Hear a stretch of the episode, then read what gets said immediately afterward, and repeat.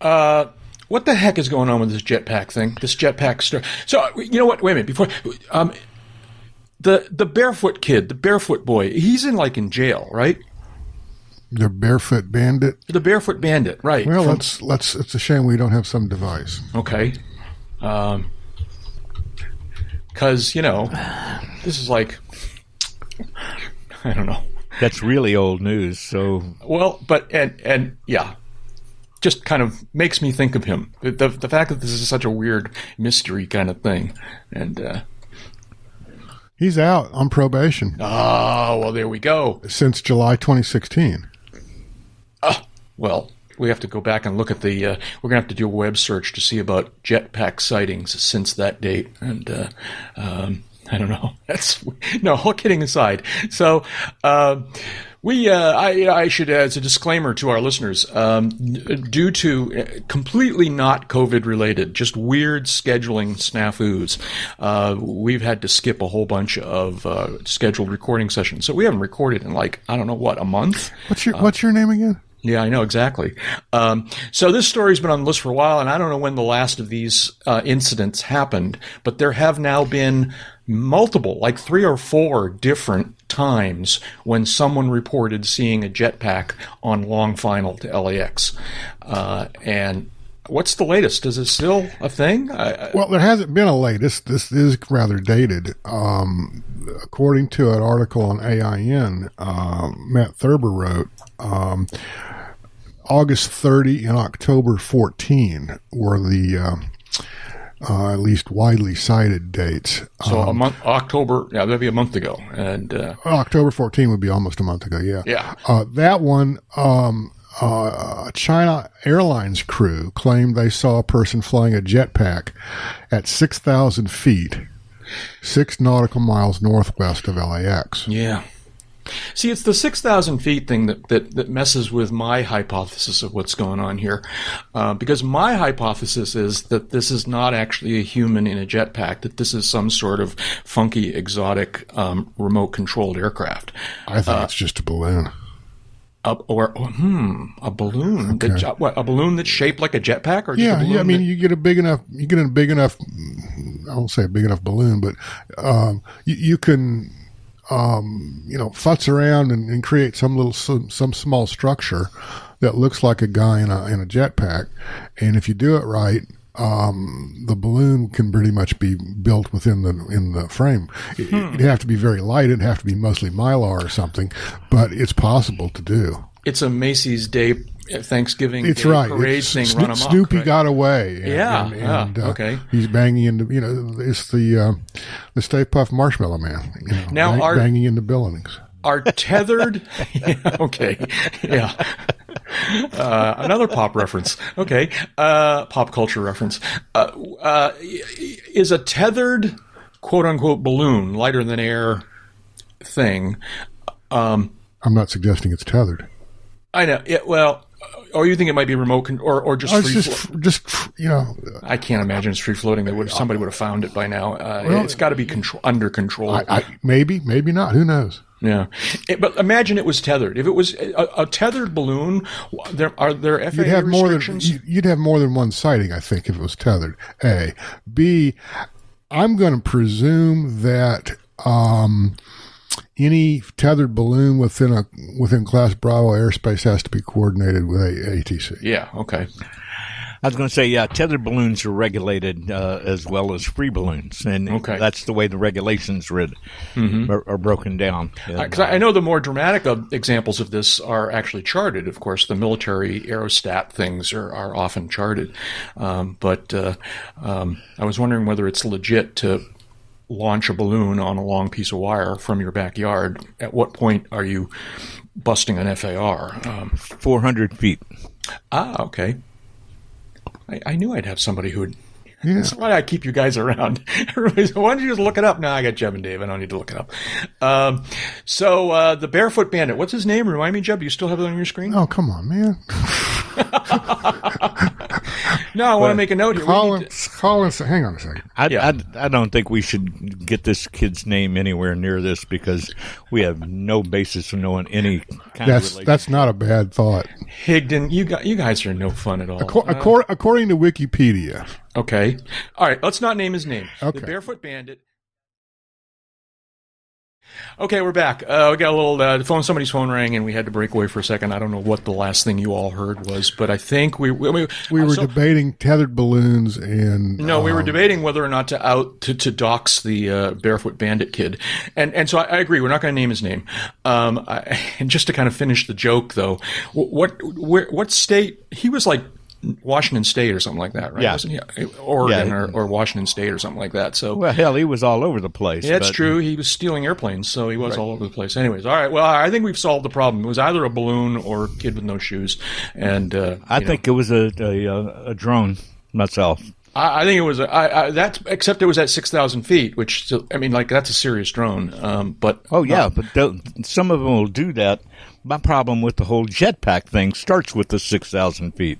Uh, I've never seen or heard of one flying that could take off and get that high before it ran out of fuel.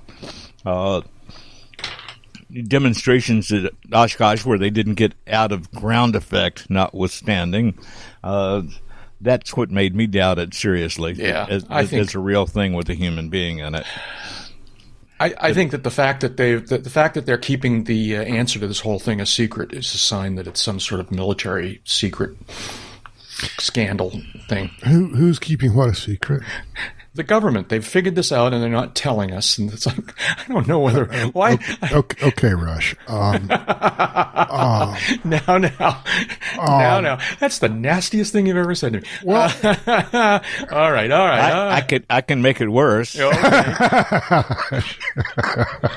Uh, yeah, okay. yeah. Um, I- no, I guess is the quick answer. I mean, um, So did, if if if let's say if if some agency of the of the U.S. government was testing a a um, man carrying drone, they don't they would not do it in lax airspace at six thousand feet. I didn't say it was a man carrying drone. I just said it was some sort of m- th- secret, double probationary secret military thing that they don't want to tell us about, you know? Or, or it's Why why would they do it in that airspace when when they've got Edwards just Hide- north of there, about thirty miles? hiding in plain sight, man. Hiding in plain sight. That's what I'm saying. That's all I'm saying. It got away from them. It got away from them. That's right. It yeah, got away from from 'em. Because yeah, because oh never mind. I was going to make pun- a joke. No, no, no, no. Pun, pun fully intended. They wanted everybody to get all of Twitter over it. Yeah, right, exactly, exactly. All right. Hey, Jeb. Hi. How you doing? What have you been, what have you been up to lately? What's Oh, just trying to debunk all the all the conspiracies out there. Uh,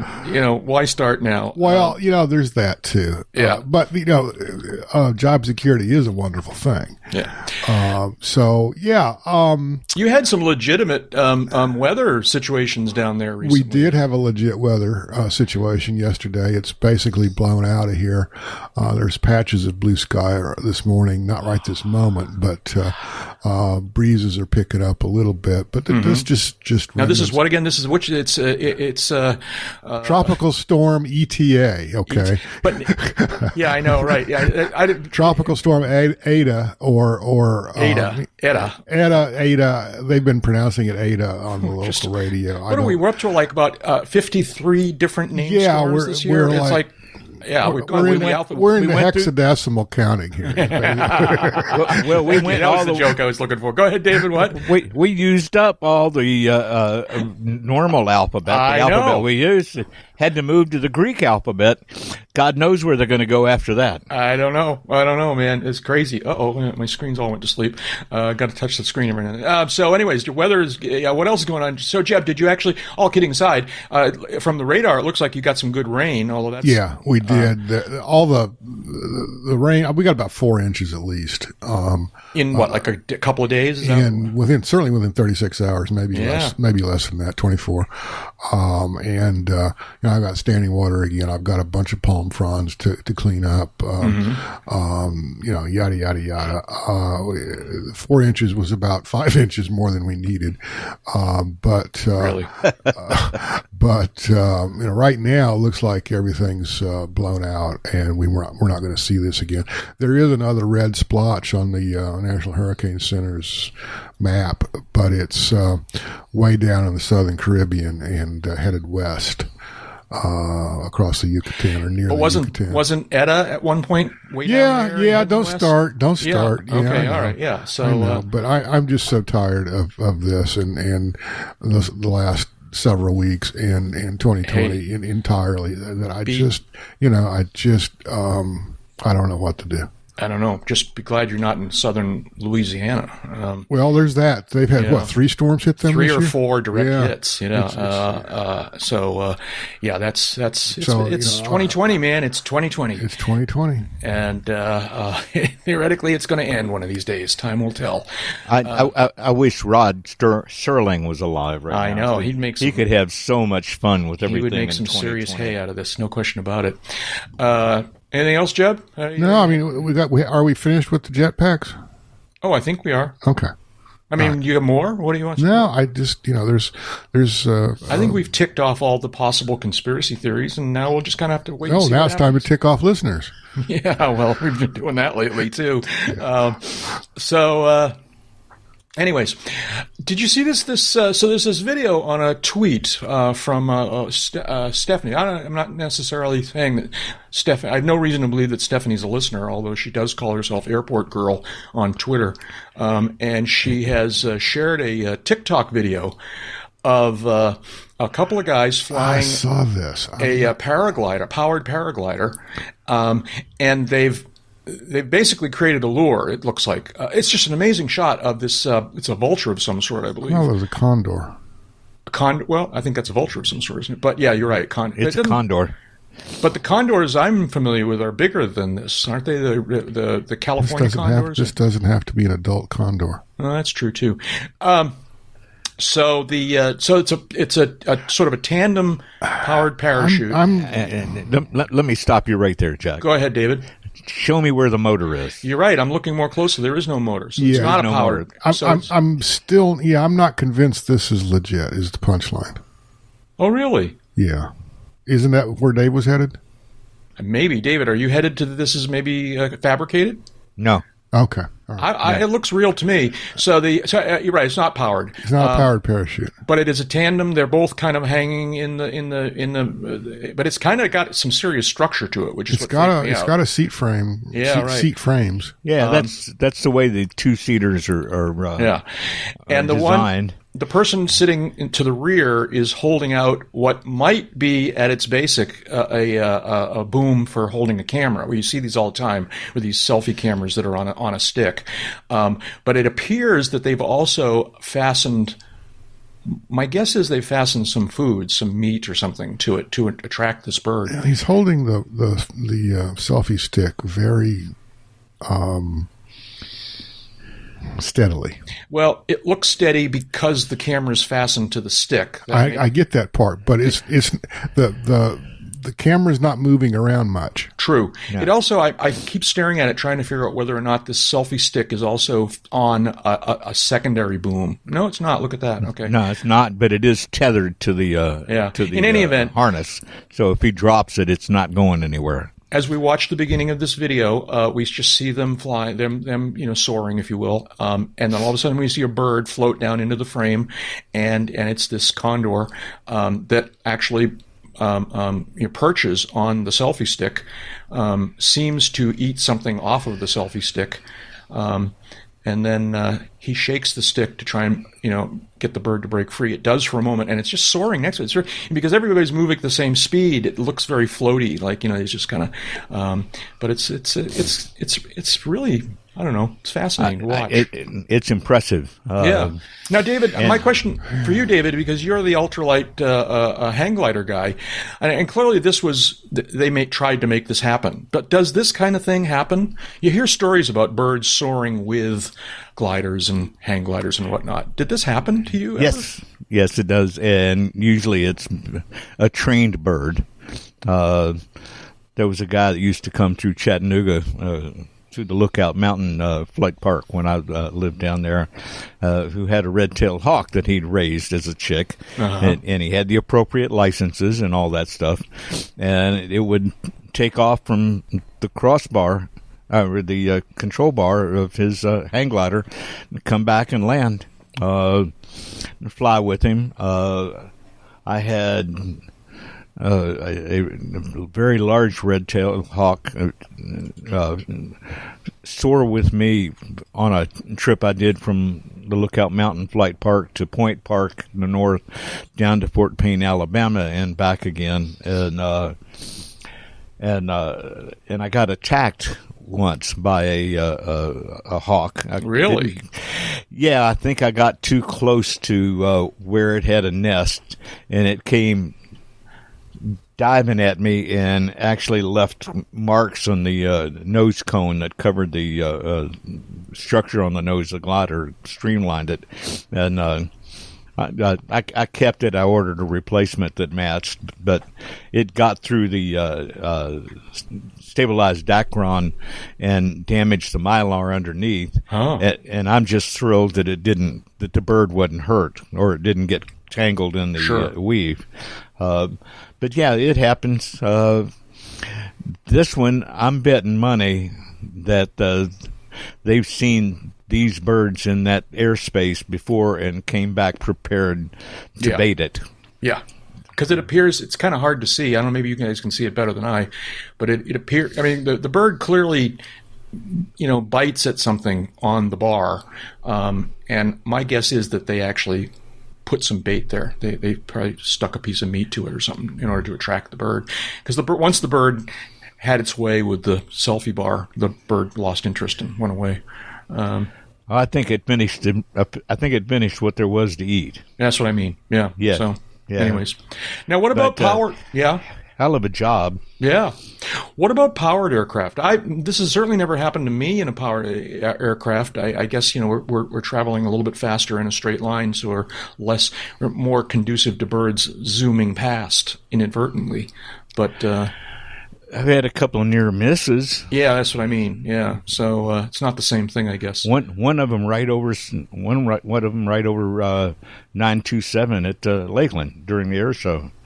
Uh, freaking freaking bald eagle of all things. Really? What, how- yeah, what- it it just came tearing through the airspace. I was coming back on the arrival after a, uh, doing a demo flight for an article, and uh, the bird showed up on the uh, infrared camera that was installed on the airplane, and we saw the white dot, and it's just getting closer and closer. And the factory pilots, he's craning his neck looking for other traffic, and I'm craning my neck looking for a bird. And I'm thinking it's other traffic, but it was uh, on a reciprocal heading. It passed my, off our right wingtip about 40, 45 feet away, and was gone. Mhm. Uh, and like that had to be one curious eagle to come through that airspace with all the aircraft that were in in the pattern that day. I you think they even make that distinction? Maybe I don't. Well, they know enough to see and avoid. Yeah, but I, I wonder if they notice the difference between one aircraft in this airspace and even ten or twenty. They don't. I'm not sure. If they, I don't know. Maybe. Maybe. Yeah, who knows? Uh, Yeah. Yeah. All I know is that it was. It, I, I'm glad I didn't miss the opportunity to see it, but I'm glad I missed the opportunity to hit it. Yes, exactly. exactly. There's an old old story. I think it was in Flying Magazine years ago about a, a hawk that flew formation with a glider pilot one day. Yeah. and um, glider pilots just uh, grooving on the whole thing, and and um, the hawk just tucks in, nice, you know, kind of nice tight formation, and they go out and they're they're kind of maneuvering a little bit and, and this kind of thing, and and all of a sudden. The pilot realizes that the hawk has been leading this guy away from where the lift is Oh, yeah. Okay. and he's like, "Oh, you know," and the, and and he he's, he banks to turn back to the airport, and the hawk kind of waves goodbye, you know, kind of thing, and uh, he barely makes it back to the to the uh, the launch site and whatnot, but it comes out all right. But you got to be careful; some of these hawks are going to lead you astray. Yeah. Okay. Yeah.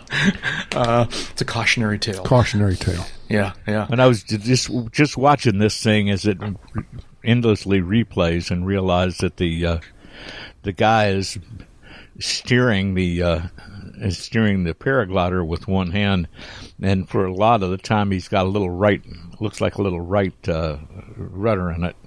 I'm sorry, left rudder in it. That's odd.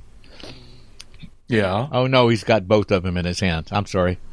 He's got both both steering lines in, in his right hand. I see. Yeah. And a whistle. A whistle. I wonder Yeah. if that's a if it's a condor call. Did, did, did know that? Okay, there's your episode time. I know. Huh? Yeah. Yeah. Uh, so, I don't think Yeah, there is, you- there is if you- such. A, there's no such thing, of course. condor call. Okay, you guys keep talking. I'm looking. Oh, you at it. can get it. You can get it online and play it. I've seen bird watchers here use bird calls that they downloaded online and and played on a little speaker to co- to coax out a, uh barred owl that lives in the neighborhood. Well, yeah, yeah, but we're talking about condors here. Hang on here. Condor bird call. Uh, But yeah, if you look at it, the guy's got a yellow whistle in his mouth. okay, sure. Well, that's right. I don't do Google anymore, so but uh, DuckDuckGo doesn't jump out at me with an answer to this question. But uh, there's, so, as David alludes to, there's plenty of recorded sounds of condor, the the sound that condors make. But in terms of it being a, a lure to attract condors to, wow, because there's a huge market for people who are looking to attract condors to. Uh, um, yeah, Now, according according to yeah, allaboutbirds.org, yeah. uh, condors are usually silent, but can Ah. but can issue a variety of hisses and snorts, not unlike myself. Yes, I know. Right? particularly when particularly when defending nest sites. Well, there we go. I think I've heard that out of you early in the morning I- I before was- your first coffee. I know. Hisses and snorts. Hisses and Uh, snorts. so many titles, so little time. Uh, so, uh, all right. Well, that's pretty cool stuff. Uh, uh, speaking of endangered species, I don't know whether that's a good. Uh, uh, Endangered birds. yeah, end- endangered endangered flying things. Um, DC seven. Uh, Douglas DC seven. Uh, Jeb, I think you put this on the I, list. I did. Uh, this- Tanker 60, yeah. which was um, um, uh, an aerial uh, firefighting tanker, um, is slash was um, operated by Erickson Aero Tanker out of Medford, Oregon. Uh, was retired earlier, um, you know, sometime this year. October October 28 is when the story was uh, was dated, so not not that long ago. Um, far as this is, the article says it's the last airworthy operational DC-7 in the world. Wow. That seems implausible, but not it, ki- impossible. it kind of does to me too, but um, I don't know. Uh, um, I, I, you know, according to this article, it is. Yeah. Um, I, so I could buy that it was the last one flying in the continental United States, for example, um, um, even North America. Um, but I have a hard time imagining that uh, a, a reliable old aircraft like this, I mean, it, it isn't still flying in According South to According to Wikipedia. Asia. According Yeah, okay. to Wikipedia. Okay, here we go. Well, because this is the ultimate source, but probably Well, I, I'm, that's why that's why I preface saying, okay. according to Wikipedia, Yes. there are no DC-7s in operation today. Well, okay. That's another. All right. That's kind of too bad. Ano- another data point. yeah. Um, it's kind of too bad. What's the? You know, when I look at the picture of this uh, of this uh, uh, Erickson um, aircraft, it puts me in mind of the uh, what's the sub hunting aircraft that uh, The um, P3 Orion, P3 Lockheed P3 Orion, which is uh, which was uh, an outgrowth or development of the Lockheed Electra. Uh, okay, so it's Douglas versus Lockheed. So it's not. It's just a coincidence. It's not like related. Yeah, the, the Lockheed Electra slash Orion had turboprop engines. Yeah. The DC-7 has uh, round uh, radial engines. Yeah, I was talking with a, a, a, a but I don't know if I should name him. I don't know if I, I need to. I, I'm gonna. guys don't. know, I think you guys know who I'm talking about. So a friend of ours is moving from California, um, from the, the Bay Area to Washington State, um, and uh, and he in fact is moving into a home on Whidbey Island in uh, Washington State. and uh, Whidbey Island is where a lot of the P3 Orions that used to fly out of out of uh, of uh, Moffett Field um, went to, as I understand it. And uh, I'm looking forward to visiting this friend up in Washington State and getting a chance to see the P3. When I when I learned how to fly, that was a big deal. About the, back in the time when I was learning how to fly, and the P3s were still based at, at Moffett, mm-hmm. and uh, and they they used to fly this great big pattern all around Silicon Valley. I mean, literally, you'd stand in the middle of Silicon Valley and you'd watch them fly, big circle around because they flew this big extended pattern, um, and just constantly there'd be P3s in the air.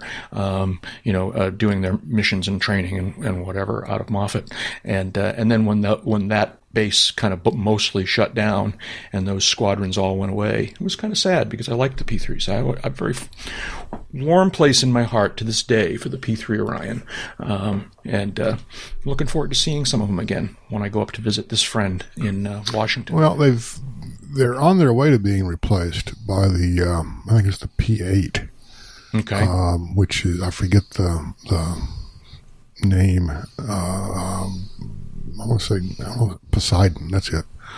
Uh, uh, P8 Poseidon, which is a development of the 737. Mm-hmm. Um, as a uh, maritime surveillance, uh, maritime patrol aircraft for the military. Hmm. Okay. For the, for the U.S. military, anyway. Yeah. Uh, anyways, uh, so uh, anyway, so anyway, uh, um, nice little article here from Business. Uh, I'm sorry, yeah, it's, it's on it's... Uh, Business Insider, I think, but uh, um, wait, so it's on MSN. Oh, oh, I see what you're saying. Yeah, you're about right. The, the, Tanker 60 and some some decent art and and uh, yeah. um, uh, nice nice long detailed story. Some of you know it's it's written it's not written by an aviation person. It's written by uh, mm-hmm. a mass a mass media person. But there's you know a nice pic of it of one of the engine the number one engine starting and all the smoke and Sturm and Drang. Uh, cool. You know that kind of thing. So cool. Yeah, sounds good. Yeah. Yeah, he's pretty decent with a camera. Well, there you go. No higher praise. Yeah, exactly. Yeah. Uh, David, ask me how I've been doing. So, Jack, other than your sinuses, how you do? How you been doing? My, How's work? My sinuses. Work? What's that? I, I, don't know what work is. I have not worked. This is just nuts. I, I'm, you know, I ought to be more concerned about this than I am. Fortunately, the pandemic happened at a time when I had a pretty good reserve stashed away, um, and I've also been able to take care, of, take advantage of various, uh, you know, pandemic stimulus, you know, uh, whatever you want to call it, things. Um, but uh, I got You're on the dole. Say it. I, am on the dole, man. I well, you know, I, don't know. Yeah, I am. I, and I, I, you know, I don't know how to characterize it exactly, but that's what I'm doing. It's it's, uh, it's temporary. You and and you know, 50 million of your closest friends are going through the same thing. I know. Yeah, and and you know, of course, people in my industry, in the ga- I call it the gatherings industry. Um, are, are just all particularly, um, you know, anybody who do, who's involved with live events, so either like conferences and trade shows. And I was reading some stories recently about uh, uh, New York's Broadway industry, you know, the, the, the live theater industry, and they're all um, obviously sitting around as well. So uh, um, hopefully we're, you know, of course we're in a really bad time right now in terms of the absolute virus numbers, um, but I'm I'm I'm cautiously optimistic that if you can make it through this next couple months, we're going to start to see uh, the beginning of an end of this kind of thing. So, uh, uh, but as David alluded to, I also discovered in this period of my life that I have allergies. This is a w- one of my coworker friends tells me that his allergies, quote unquote, allergies have picked up this year bigger than ever before as well. And we speculate that it's because those of us who do what we do spend a lot of our, our life, like a, a third to a half of our time, we spend it away from our home in like hotels and conference centers and trade show convention centers and things like that, where the highly um, um, filtered and processed air. And so we think that maybe that we've always had these allergies, but because we've been living in clean air environments for most of our lives, we never noticed them. And it's only now that we're we're you know like spent the entire year in our home um, or our home neighborhood that we're suddenly noticing that we've got these we're allergic to our you know the tree next door um, but uh, it's it's been a thing. It's been. A, I mean, it's not like awful. I know people who really suffer from allergies, and I'm not that yeah, bad. Yeah. Um, but but it's it, it it it is on a small level annoying, and uh, and David promised me it was going to end when the first freeze happened, and it hasn't. So, Have you had a freeze up there? Oh yeah, yes. I don't know whether come you're, on. I don't know if you're jerking my chain or I, not. I, I'm I'm kind of not. I was, that was a legit question. I was. Yeah. I, I don't know how cold it gets up there this time of year, yeah, um, and I'm yes. not. And I'm not anxious to find out. yeah, okay. Well, you know, it's funny you should ask. But so yes, we have had our first frost up here. We've there have been three or four or five nights where it went below freezing um, already this season. The thing that's particularly interesting is that we are we're actually at the tail end now. Um, we had quite an Indian summer this year. Um, Indian summer, by my definition, is when the temperatures get like above 60, up into the 60s and high 60s and 70s after the first frost. Um, and uh, um, and not only did we have a couple of days of high 60s and 70s, we've actually had like the better part of a week, over a week um, of it's it's kind of of, of uh, historic um, that we've had uh, 70. I mean, right now, well, it's actually dropping. It was 65 at dawn this morning here in New Hampshire, which is really crazy um, for for November. Um, so. Wasn't yeah. there something that you wanted to talk about right here? I don't know. What did I want? Oh, you're talking about Patreon patrons, thanking the patrons. Yeah, Yeah. yeah, I could do that. I'd have to find the right little uh, uh, uh, group of notes that I have here. I'm just gonna. I'm just gonna mute my microphone so y'all Okay. don't hear me screaming in the background. Probably for the best. All kidding aside, uh, if uh, if you folks out there like what we're doing here on the podcast, then I just have no idea why you might.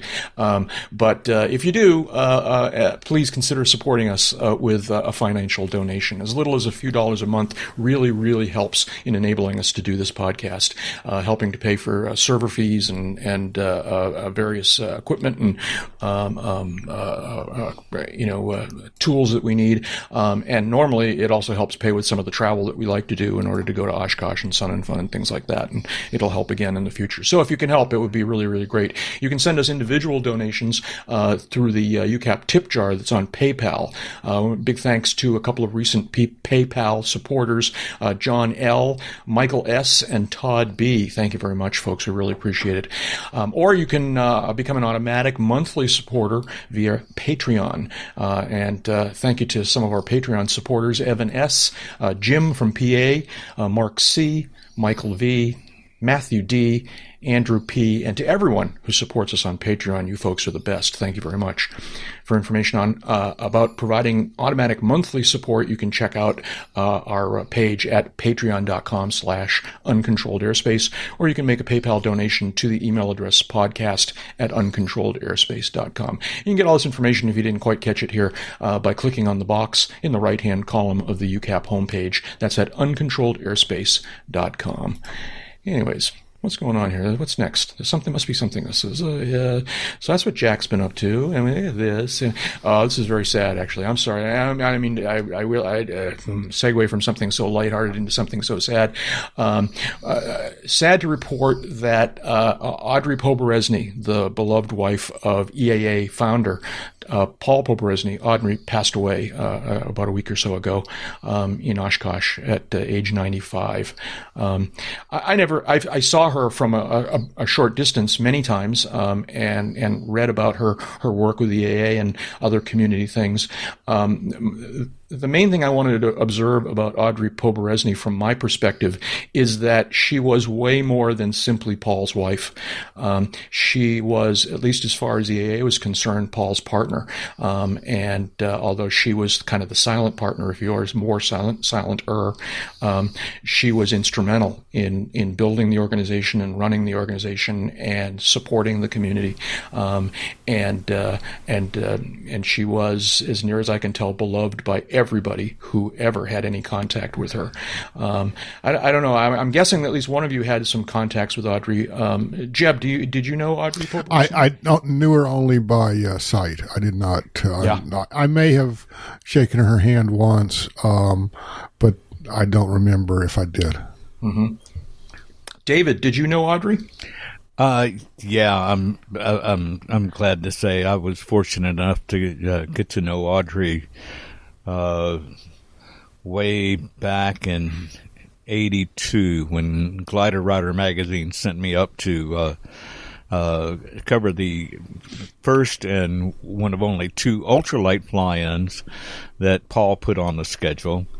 uh, EAA was still headquartered in Hales Corner uh, down near Milwaukee. Uh, they had not yet built the museum and started to move up to Oshkosh. That, that was in the planning works, but not there. But uh, she and Paul had me uh, by their place for dinner, and it, it was a lovely evening. And uh, it, she indeed was the first lady of EAA because mm-hmm. she's the one that helped jumpstart the whole operation that she and Paul conceived uh, uh, together uh, in their rec room uh, back in '53, I think it was, and handled the paperwork, got the framework started, and never left. Mm-hmm and just a lovely, lovely human being and a great sense of humor. Mm-hmm. Uh, and uh, it, it was always really interesting to see her riding around with Paul in Red One. Yeah, yeah. And he'd, he'd be cruising through the crowns, and if, if you got close enough to say hello, you'd notice that uh, they were holding hands as he was cruising along in that little, little topless Volkswagen. Mm-hmm. And uh, uh, truly were a couple. Uh, I'm better for the experience of having a chance to deal with both of them. Yeah. That sounds great. That sounds great. So, our condolences to uh, the uh, family and to the uh, greater EAA community for their loss. Uh, um, it's very sad. What else here? So, Jeb, you got st- upstaged here. So I know. you I got know. totally upstaged. I know. So uh, what I'm talking about here is so uh, uh, some months ago uh, we talked about um, this uh, airport in the middle of nowhere in Florida called uh, Dade Collier, I believe it's called KTNT, and it's it, it, was the beginnings apparently of what was going to be a mega airport for southern Florida. It was the idea was for it to be halfway between the east and west coasts, and it was going to have all kinds of rapid transit, and it was just going to be this big deal. And for one reason or another, it fizzled out. But but before it fizzled out, they had built one runway and a ramp, and that's about it. All right. And then chose not to mothball it. It's still operational and has been apparently all along and is used for all sorts of training missions. And, and as near as we could, t- could tell, there's nothing there except the pavement. All right. Um, um, but it's apparently cared for. So then uh, a couple weeks ago, Jeb reported to us, and we were going to talk about it here on the podcast, the fact that, uh, so tell us what happened, Jeb. Well, I was driving uh, back from, from uh, Miami. I had some personal business down there and uh, took 41 and I'm I'm uh, just smoking along on 41, and I see this airport sign. You know, you know, you know the stylized airplane on the green sign. As did I, but you did something different. And and uh, uh, I actually blew past it. What is that? And just as I went past the turnoff, I saw the sign that said Dade Collier Training and Transition Airport. I'm like, Oh, so I did a UE and went back and followed the followed the. It's like a three mile, and there's nothing out there. Uh, three mile road to the to their airport. It's that far off the highway. I didn't. It's that far off the highway. Um, took a couple of pictures of it, sent them to y'all. Yeah. Um, and uh, just of the gate, I couldn't. The gate's locked, and I'm not getting out of the car because it's raining. But uh, um, then then we get this email from from Tom. Right now, your your visit would have been more than enough for us to have fun, some fun talking about the Dade Collier Airport. Right, right. Um, this guy this guy flew in there. So this guy flew in there. Yeah, so we, got pictures to prove it. So we got email from uh, listener Thomas F, uh, who uh, uh sent us this uh, uh, email and some pictures. He says hi, and they, they always say hi Jack. They mean hi Jack, Jeb, and Dave. It's just that the the email is my name, so they say hi Jack. Hi Jack, Jeb, and Dave. he says several episodes ago, you guys spoke about the possibility possibility of doing a UCAP episode from KTNT, Dade Collier. Uh, he said, I had the opportunity to add it to my logbook recently and thought I'd send a few photos.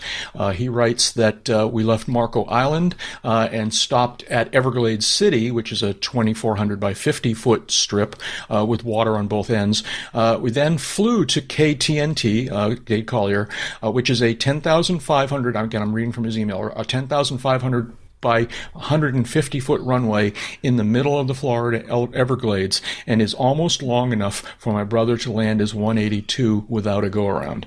Uh, so uh, he, uh, he is we, we parked on the massive ramp and we were the only plane on the ramp. The runway and ramps are in remarkable good condition, he writes, uh, and it's a true he says it's a truly unusual place and well worth a visit.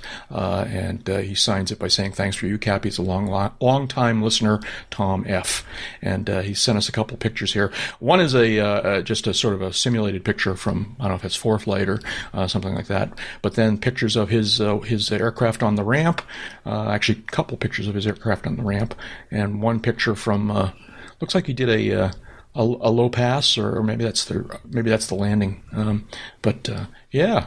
So look at this picture. The last picture in the sequence is from some distance away, and you can kind of truly see how there's this runway in the middle of nowhere, uh, and uh, crazy. Yeah, it, I, will fly in there short soon. Uh, yeah, but just for, just for grins. But uh, it's like you know if you have, if you break down, uh, yeah. if you shut down the engine, you can't get it started again. Yeah, uh, you, you, probably have cell service, but that's about all you're going to have. Uh, you know, and I'll be impressed if you do have cell service, but maybe. Um, it, it, it, so you said you got off of 41. Uh-huh. My recollection was that 41 is sort of parallels the interstate, yeah. and 41 is to the south. That's correct but the airport is to the north. So did you have to cross under the interstate before you got to the airport? I never got to the interstate until I got to Naples.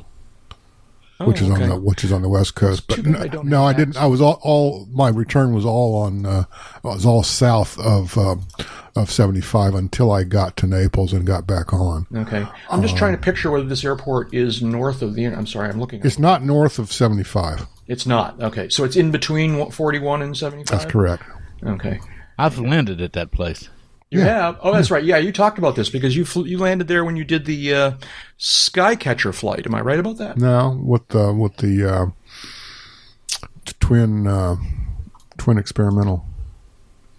David, is that yep. right? Yeah. Okay. Jeb's correct. Yeah. The uh, AirCam. AirCam. Thank you. Yeah. And oh, yeah, uh, okay. and, and I landed a uh, a knockoff of the Piper Comanche that was uh, that never really caught on.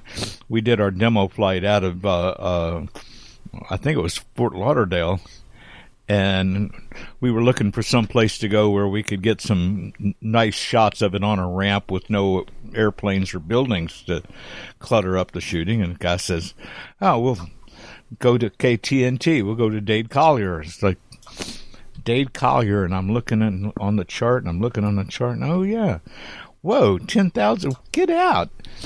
And we flew out there, and there were two other airplanes on the ground there, but we managed to jockey around, get the shots that we wanted, and then uh-huh. flew back out again. And this guy's post, Tom F, jumped out at me because on my way on our way to Key West to join the Cayman Caravan in 90, 99. Yeah. We were running behind to uh, get to Key West in time for the last training session on water ditching and inflating and using a life raft. And if you didn't get that sign off, you didn't make the trip.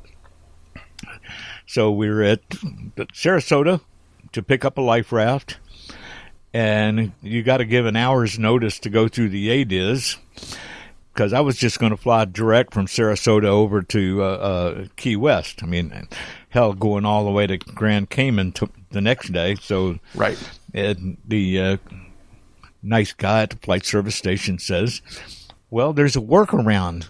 Okay, enlighten me. He goes, "Just go down the coast to Everglades City and take a right." Right. Turn a, turn turn right and uh, oh to about a 210 degree heading, and it'll take you right to Key West.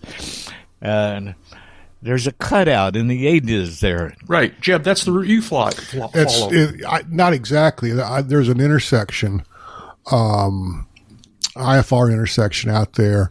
Uh, not far from Everglades City, as it were.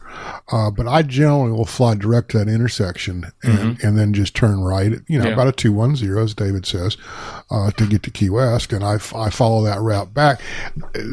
It puts me, for the most part, within gliding distance of something that you could call land. Yeah, I've ridden that. I've ridden that route with you, and yes, Yes. it puts you within gliding distance of uh, a lot of good alligator territory. Well, Uh, yeah, there's there's some islands out there and, and, and that kind of thing too. But uh, um, You you wouldn't sink into the ocean, but you also wouldn't be alone. That was the, cut the thought that was on my there's, mind at the that time. there's that too. There's yeah. that too. So, anyways, well, that's interesting. So, uh, well, thank you to uh, to uh, Tom F for uh, uh, sending the pictures and the report. And uh, um, we we got to do something with that airport somehow, some way. I don't know whether that's going to be the site of the first UCAP Need- fly-in, or I don't know. Needs what. a hotel, a casino, and, and an FBO. I was going to say it, it might need a bathroom and running water too. I'm not sure, but uh, Well, didn't someone say that there is, in fact, a? Uh, I thought someone told us that there is Well, a shack of some sort. with yeah, I, there was a mobile home there Okay. uh, when I when I um, drove by the other day. uh-huh. Um, but um,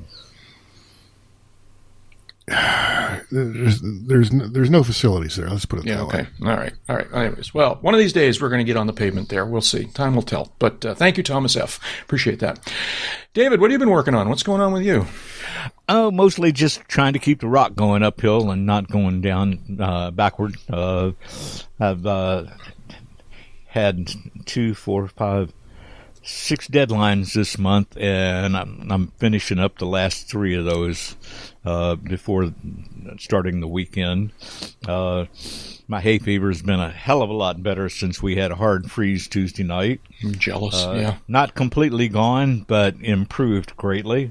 Uh, I haven't yet have to clean the microphone off from sneezing. That's always a bonus. Uh, and uh, getting myself in shape for a uh, an unexpectedly early trip back to Indiana to take care of some personal business. So, uh, it, all in all, uh, life's life's going on. Yeah. I just good. want my neighborhood coffee shop to uh, uh, go back to its regular 8 a.m. to 6 p.m. hours Well, yeah. so that I can get down there and get myself a yin yang before they close. And they, right now they're closing at 2. And it's a little hard for me to get away that early. How much is the yin yang out there? Uh, five five thirty eight with sales tax. Same as same as uh, uh, same as in Sarasota. Wait, okay, what the heck are you guys talking about? it's an old joke. It's it's a latte with white chocolate, dark chocolate, two shots of espresso. Yin yang. That's, a, That's yeah, not that's not a yin yang. That's not what they call a yin yang in Sarasota. Okay, yeah, right. Yeah, no, I get it. It's the uh, it's the uh, logo for Don't Wonder Productions. That's an inside joke. Yeah. Um, oh, I'll explain to you later on. Uh, so, uh, anyways, all right. Well, that sounds cool. Um, David, keeping me out of trouble. keeping well. All right, you know that's a good and a bad thing. Um, but uh, That's a worthy objective. It's not always fulfilled. yeah, right, Right. Yeah, yeah. David, what's uh, who was Alan Boyd? Oh, Alan Boyd was a hell of a guy. Uh, Alan Boyd was the first Secretary of Transportation, and he got the job uh, right after Congress authorized the creation of DOT and gave it a budget. And it, under his tenure, they uh, organized the, uh, the the department, uh, brought 30 federal agencies under the umbrella of DOT. Uh, Mr. Boyd helped create the uh, Airport and Airways Trust Fund, which is that fuel tax that we pay so we don't have to pay user fees. Uh, and he was not a fan of user fees, which was one of the suggestions at the time. And Mr. Boyd uh, flew C 47s over Normandy on D Day. Uh, he spent time as chairman of Airbus North America, uh, and got avi- was awarded Aviation Week's Lifetime Achievement Award in 2009. Uh, Mr. Boyd passed away uh, October 18. He was 98, and you're literally flying in the system that he helped create. Yeah. Yeah. hell of a hell of a nice guy too. Yeah. Jeb, are you familiar with Alan Boyd's story? No, uh, he predates me, and I was interested to to, uh, to learn a little bit about his history. Flew C forty sevens uh, over Normandy on D Day. Um, was chairman of, of Airbus. Um, uh, yeah, it does sound like a, very dedicated aviator, Yeah. of which we well- can use a lot more. Yeah. Well, that's great. That's, Well, there uh, was a, that, that, a hell of a job pulling together all these different federal agencies that had all been on their own, I, I guess I hadn't. them re- organized under under the one umbrella. Right, and that's the part of the story that uh, uh, that I was unaware of. That the t- Department of Transportation is relatively contemporary. I mean, obviously, Nineteen it's a while- sixty five. Yeah, um, I, I would have thought the Department of Transportation would have been much earlier in the development of the U.S., but uh, um, No, we had the Civil Aeronautics uh, Board uh, that basically handled aviation as part of the Department of Commerce. uh huh, yeah, And as the uh, system got more complicated, as the demands of the uh, users, that being us NGA, uh, the business aviation community, and the airline community, as that got bigger and more complicated, uh, wise men and, and, and women decided that having it under the management of the Department of Commerce may have been good when there was no aviation industry to regulate, and they helped bring it to, into into the modern times. But they really needed a dedicated transportation agency because we'd been going through the construction of the interstate system that uh, President Eisenhower uh, envisioned as necessary to the national defense after seeing what Germany had done with its Autobahn uh, ahead of when it entered World War II. Mm-hmm. Uh, we had railroads, and we had shipping and trucking, and uh, the, the highway uh, people, and somebody said, you know, they all that stuff's transportation. Oh, and pipelines. Uh, can't forget pipelines. So they uh, or, organized, got Congress to sign off on it. The president signed the bill, and like Jeb said, in 19, 1965, they launched a new agency, and it's uh, so far so good. yeah, yeah, importantly, DOT, of course, combined a lot, lot of other transportation modes, railroads, highways, Yeah. highway safety, all these things under one Yeah. umbrella. yeah. yeah. That's interesting. That's interesting. Our condolences to uh, to uh, Mr. Boyd's family and, and everybody involved. That's uh, quite a life. Thank, thanks for Mr. Thanks to Mr. Boyd for his dedication to the nation. Yes. Because there, he he could have had a, a, a bit easier life. I have a feeling if he hadn't been the one that had to whip all these agencies together under one roof Yeah. and impose the uh, will of Congress uh, by making them answerable to DOT and not to themselves anymore. Last but not least, here uh, we've got a, an off-field landing of the week, uh, and uh, I keep looking at this website. I think it's Wi-Fi.com. Um, it's not. It's it's a TV station WLFI, um, but the letters, for some reason in my mind, say Wi-Fi. WLFI.com's website reports uh, aircraft makes emergency landing on McCarty Lane. This is apparently in It's a local story. in. Uh, Lafayette, Indiana. Laf- Ah, Lafayette, Indiana, David. Uh, Yeah. Where's Lafayette? Is that near your stomping grounds? Uh, it's north northeast, about a hundred miles. Yeah. Uh, it's it's uh, west of. I'm sorry, north northwest of uh, where I grew up. It's uh, west of Indianapolis, near the uh, Illinois border. Uh, West Lafayette's the home of Purdue University. So Got it. Got it. Uh, well, reading from the story here, um, uh, Lafayette, Indiana, uh, a homemade plane made an emergency landing about noon Thursday on McCarty Lane. No one was injured, including the pilot, David Thibault, or Thibault. Uh, Thibault says he didn't have enough momentum to return to Purdue University Airport, where he took off sometime Thursday morning, or to clear populated areas of Lafayette to land in a field. Thibault says uh, he attempted landing on on Sagamore Parkway. Decided there were too many drivers on that busy street. He turned the aircraft towards McCarty Lane, dodging power lines and cars before coming to a stop in front of Laf- the Lafayette 7 movie theater.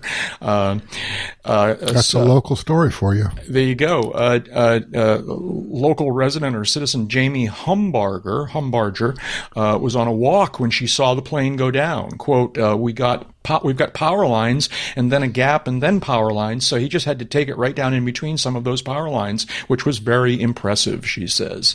Uh, this is this is I, this is mainstream media. I think they don't quite understand. I, this doesn't make sense to me, but I'll read it anyways. Thibault says, uh, says, so they're quoting the pilot. Um, the homemade aircraft, uh, homemade kit aircraft had lost electrical power, causing the battery to stop charging. The fuel pump then failed and caused the engine to lose power. Um, Har- Harbard, Humbarger, the witness, says the aircraft was completely silent as it came in for landing.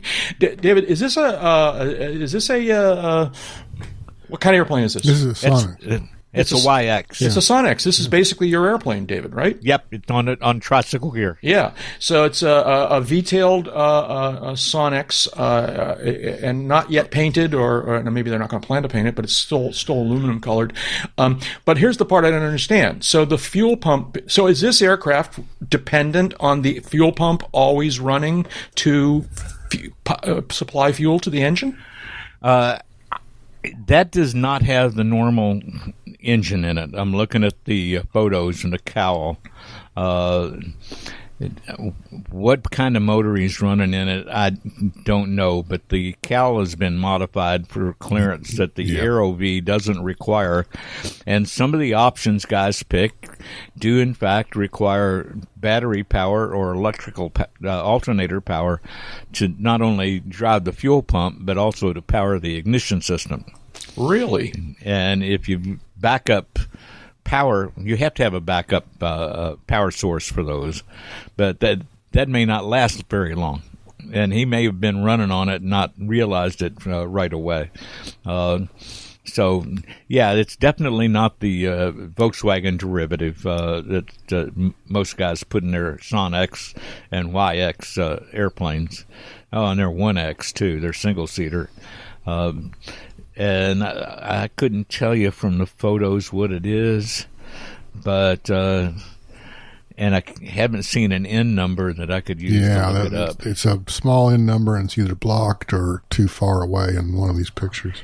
Yeah. So, uh, but yes, some of these engines do re- uh, depend on uh, an electrical power source to uh, function fully.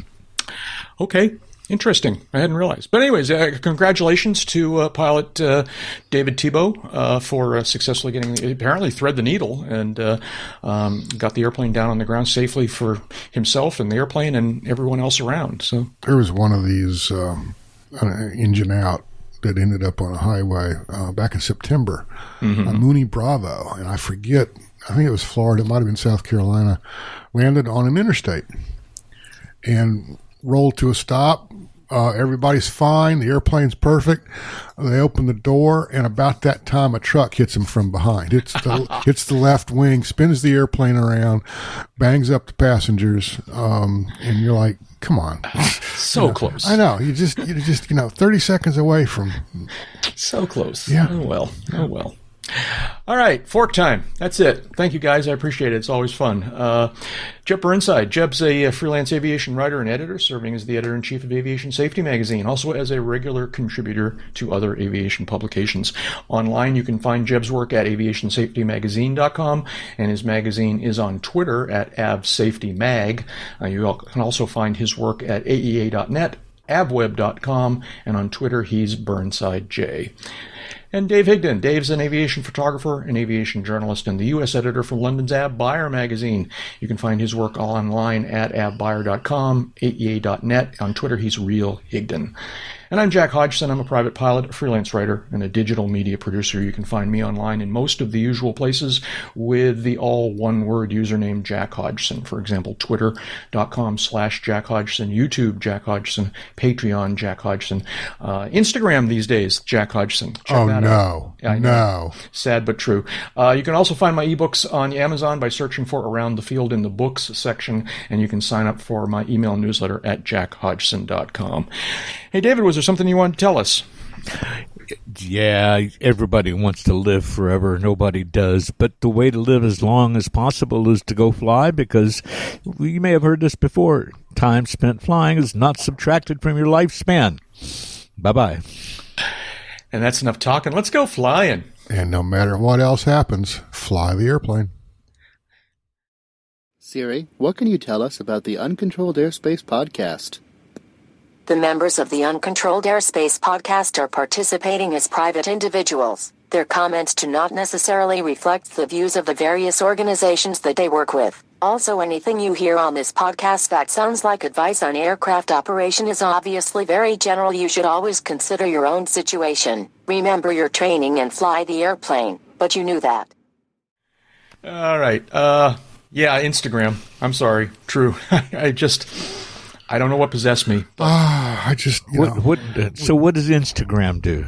Instagram is well the the short version. It's show, it's photo sharing. Um, it's it's got started as to take pictures, and you, it was the first service that let you apply funky so, filters to your pictures to kind of make them look, you know, sepia toned or there's all kinds of filters, um, and then you share them with the world, sort of very much like a Twitter for pictures. Um, and uh, uh, and I first signed up for Instagram when it was brand new and liked it. And as a matter of fact, I, some of the first Instagram pictures I ever posted was one of my visits to Hidden River. Um, and, uh, and and but within a kind of a month or so, I never I never approved that. Yeah, okay. See, there you go. Um, Got to keep your eyes open, man. There's bad guys. There's, there's mischief makers everywhere. Um, within a month or so of me signing up for Instagram and s- deciding that I liked it and had potential, it got bought by Facebook. Um, and uh, and and I sort of basically turned my back on it uh, because I don't like Facebook so much, um, and I and I've stayed away from it um, all these years. The problem is that uh, and this is just totally, I don't know what the word is. It's uh, hypocritical of me or something. But, but there's so many people doing things on Instagram. I keep hearing about, you know, there's all these YouTube channels that I follow and all these Twitter things that I follow, media creators that I follow, um, who talk about how they're, they post sort of in progress of their work. You know, it's like what I'm working on today, what I'm, you know, uh, you know, uh, behind the scenes stuff. And they post it all on, on Instagram. And I say, oh man, I'm missing some, missing out on some stuff here. And it's also an opportunity to promote my stuff. And so uh, I'm thinking, you know, and I, I, so I rationalized it all by saying, I, I, you know, I've I've yet to ever hear about an overt abuse that was related to Instagram. That's my rationalization, um, and uh, and so I, I've, I you know I resurrected my Instagram account, and uh, and I've been posting pictures and the occasional video clip um, on Instagram, and, and you know. I don't like Facebook. I'm not wild on Instagram, but there's a lot of cool people there. Um, um, our pal Elizabeth Daniels posts a lot. Um, there's all kinds of YouTube creators that I follow that are there.